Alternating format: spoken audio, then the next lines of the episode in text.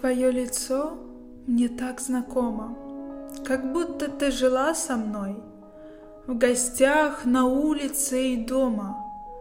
Я вижу тонкий профиль твой. Твои шаги звенят за мною, Куда я не войду, ты там. Не ты ли легкою стопою За мною ходишь по ночам? Не ты ли проскальзываешь мимо, едва лишь в двери загляну, полувоздушно и незримо, подобно виденному сну.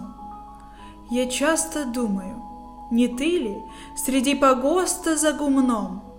Сидела молча на могиле в платочке ситцевом своем?